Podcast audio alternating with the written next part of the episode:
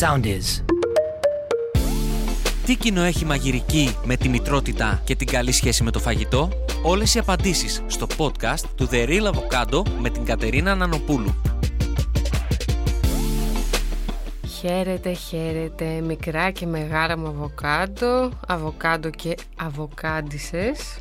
Καλώς ήρθατε σε ένα ακόμα επεισόδιο The Real Avocado με την Κατερίνα Νανοπούλου και σήμερα θα μιλήσουμε για ένα θέμα που έχει προκύψει αρκετά τα τελευταία χρόνια και αφορά τα social media και συγκεκριμένα την τελειότητα που παρουσιάζεται μέσα από τα social media. Θα επικεντρωθώ στο Instagram καθώς νομίζω ότι πλέον είναι και το μέσο που κυριαρχεί και μας έχει συνηθίσει και περισσότερο σε όμορφες φωτογραφίες και στιγμές.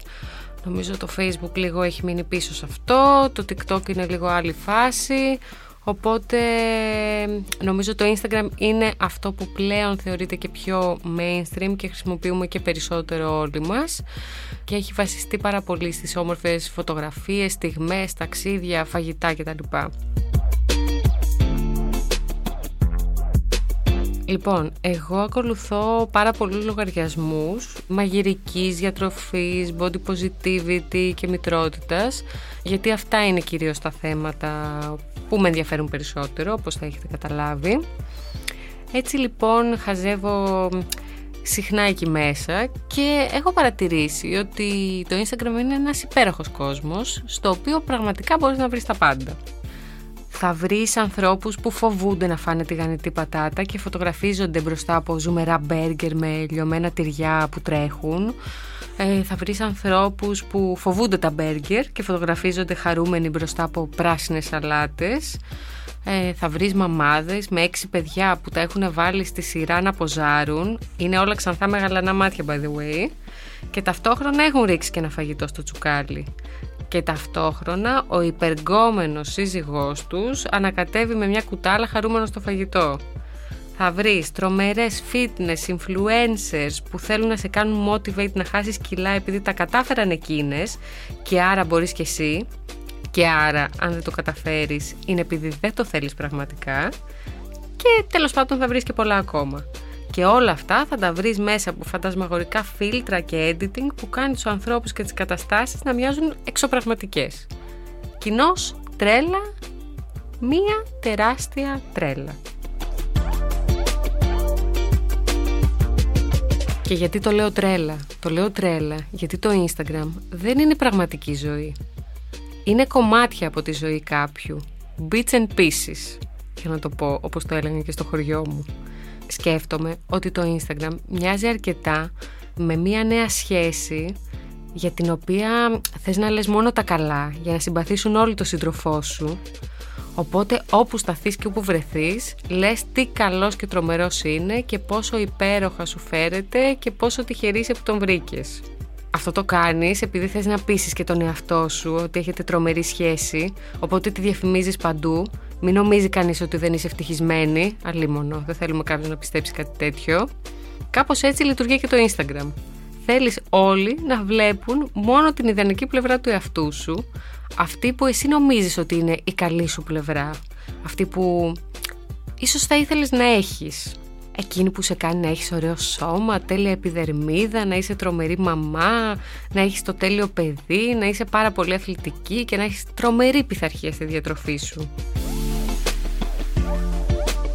δεν ήρθε η στιγμή να διαχωρίσουμε το Instagram από την πραγματική ζωή; Γιατί όλη αυτή η τελειότητα, όλα αυτά τα μη ρεαλιστικά πρότυπα μπορεί πραγματικά να σε τρελάνουν και να σε κάνουν να ψάχνεις πράγματα που στην πραγματικότητα δεν υπάρχουν.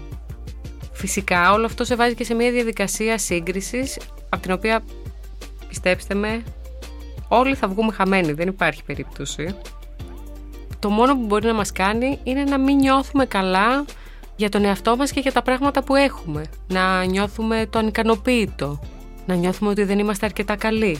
Ότι δεν τα καταφέρνουμε τόσο καλά όσο τα καταφέρνουν οι άλλοι.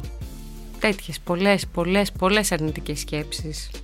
Από το σώμα και το τι μαγειρεύουμε, τι προλαβαίνουμε, τι μαμάδες είμαστε, μέχρι το γιατί πηγαίνουμε διακοπές στο χωριό μας και δεν πηγαίνουμε κι εμείς στην Ήμπιζα και στο Ντουμπάι που μπορεί να πηγαίνει κάποιος άλλος και γιατί ενώ ξεσκιζόμαστε στη δουλειά εμείς δεν έχουμε τα λεφτά για να το κάνουμε και ο χύψη ωμέγα τα έχει και τα καταφέρνει. Τι κάνουμε λάθος, γιατί κάτι λάθος κάνουμε.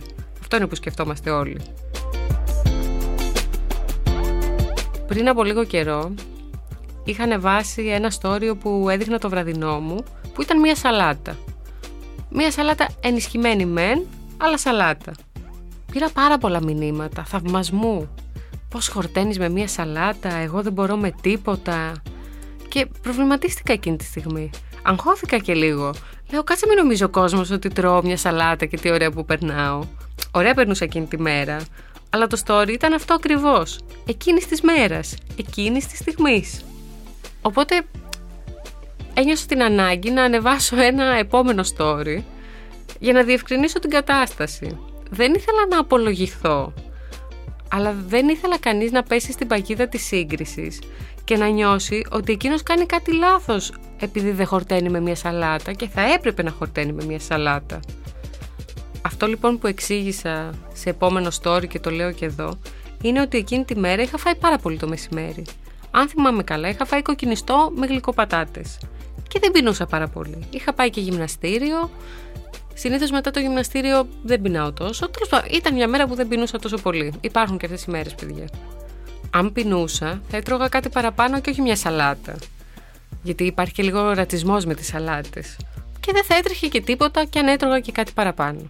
Το έχουμε πει και θα το ξαναπούμε. Θα φάμε όσο νιώθουμε ότι πεινάμε. Ξέρει άραγε κανείς αν εγώ μετά, αφού ανέβασα το story με τη σαλάτα, πήγα και χτύπησα δύο πιτόγυρα. Που δεν τα χτύπησα, αλλά αυτό είναι το θέμα με το Instagram. Ανεβάζεις μια συγκεκριμένη στιγμή και όχι την επόμενη. Ανεβάζεις αυτό που θες να δείξεις και αυτό που θες να κρύψεις είναι πολύ εύκολο να το κρύψεις. Απλά δεν το ανεβάζεις.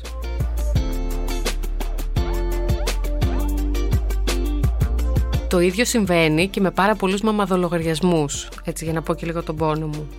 Θα δεις τέλεια παιδάκια που μασουλάνε από 7 μηνών ποικιλία φαγητών, χαμογελαστά και χαρούμενα, έχουν όλα καταπληκτικά μοντεσόρι δωμάτια και η μαμά τους τους βάζει συνέχεια να κάνουν χειροτεχνίες, sensory play και διάφορα τέτοια φοβερά πράγματα από αυτά που διαβάζουμε στα βιβλία και ταυτόχρονα οι μαμάδες μαγειρεύουν τρία φαγητά την ημέρα και έχουν πάντα, μα πάντα, μοσχομυριστά σνακ χωρίς ζάχαρη, όλα βιολογικά.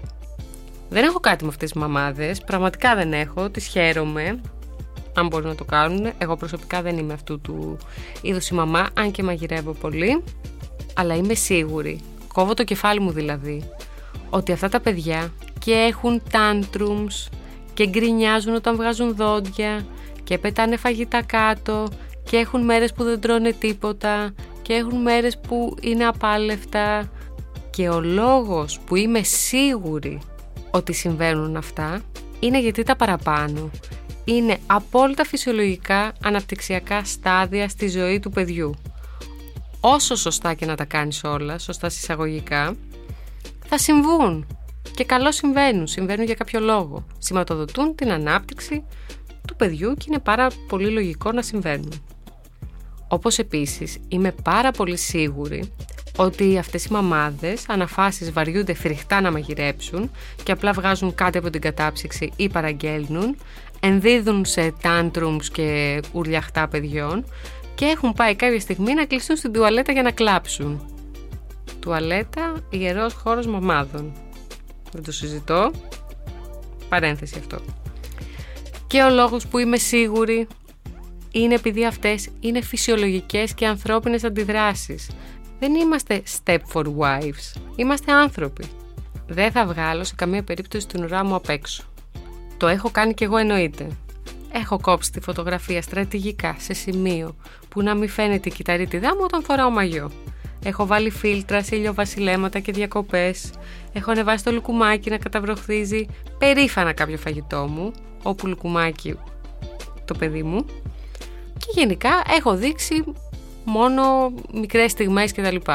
Μάλιστα έχω δείξει πάρα πολλούς περιπάτους που έχουμε κάνει με το Φώτη, τον άντρα μου, ο οποίος με βάζει να ανεβαίνω σε βουνά και λαγκάδια και σε όλη τη διαδρομή γκρινιάζω και στην κορυφή κάθε φορά βγάζω story με τη θέα και λέω αχ τι ωραία που είναι εδώ. Κανείς δεν με έχει ακούσει σε όλη τη διαδρομή που γκρινιάζω στο Φώτη και του λέω γιατί με έφερες εδώ πέρα πάλι.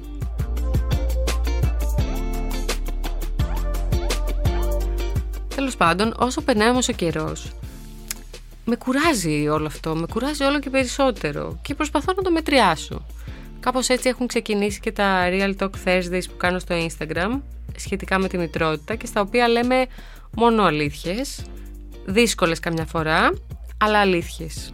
Επίσης προσπαθώ πλέον να μην έχω το τέλειο φως για να βγάλω story, ε, να μην με νοιάζει αν φοράω concealer σε μια φωτογραφία Όποιος με ξέρει, ξέρει ότι δεν αποχωρίζω με το concealer μου εύκολα γιατί αλλιώς είμαι σαρακούν. Το προσπαθώ όμως και it's a process. Δεν γίνεται από τη μία στιγμή στην άλλη. Θέλει λίγο χρόνο να αποδεχτούμε όλη αυτή την κατάσταση. Αλλά το προσπαθούμε. Άλλωστε, ρε παιδιά, ποιος δεν θέλει να τον βρίσκουν όμορφο, επιτυχημένο και εξαιρετικό γονέα; Αυτό δεν είναι έτσι το τρίπτυχο της επιτυχίας; Απ' την άλλη, σκέφτομαι κι εγώ συχνά τι θα ήθελα να βλέπω στο Instagram και γενικά στα social media και προσωπικά θα ήθελα να βλέπω ανθρώπους και ιστορίες που δεν με κάνουν να νιώθω σαν ούφο. Δηλαδή δεν με κάνουν να νιώθω ότι ήρθα από άλλο πλανήτη επειδή έχασα την ψυχραιμία μου όταν το μωρό άρχισε να πετάει το φαγητό στο πάτωμα ούτε ότι δεν είμαι αρκετά καλή επειδή διπλώνει η κοιλιά μου όταν κάθομαι ή ότι δεν είμαι αρκετά γυμνασμένη ή ότι δεν τα καταφέρνω το ίδιο καλά. Το ερώτημα τώρα είναι το εξής. Τι κάνουμε από εδώ και πέρα; Γιατί, ok, okay, ωραία τα λέμε, αλλά τι κάνουμε; Κόβουμε το Instagram. Όχι εντάξει, δεν κάνουμε αυτό. Ψυχραιμία, δεν θέλω να πω κάτι τέτοιο. Μην με ακούσει και ο Μάρκος Ζούκερμπεργκ και μου κάνει και μούτρα.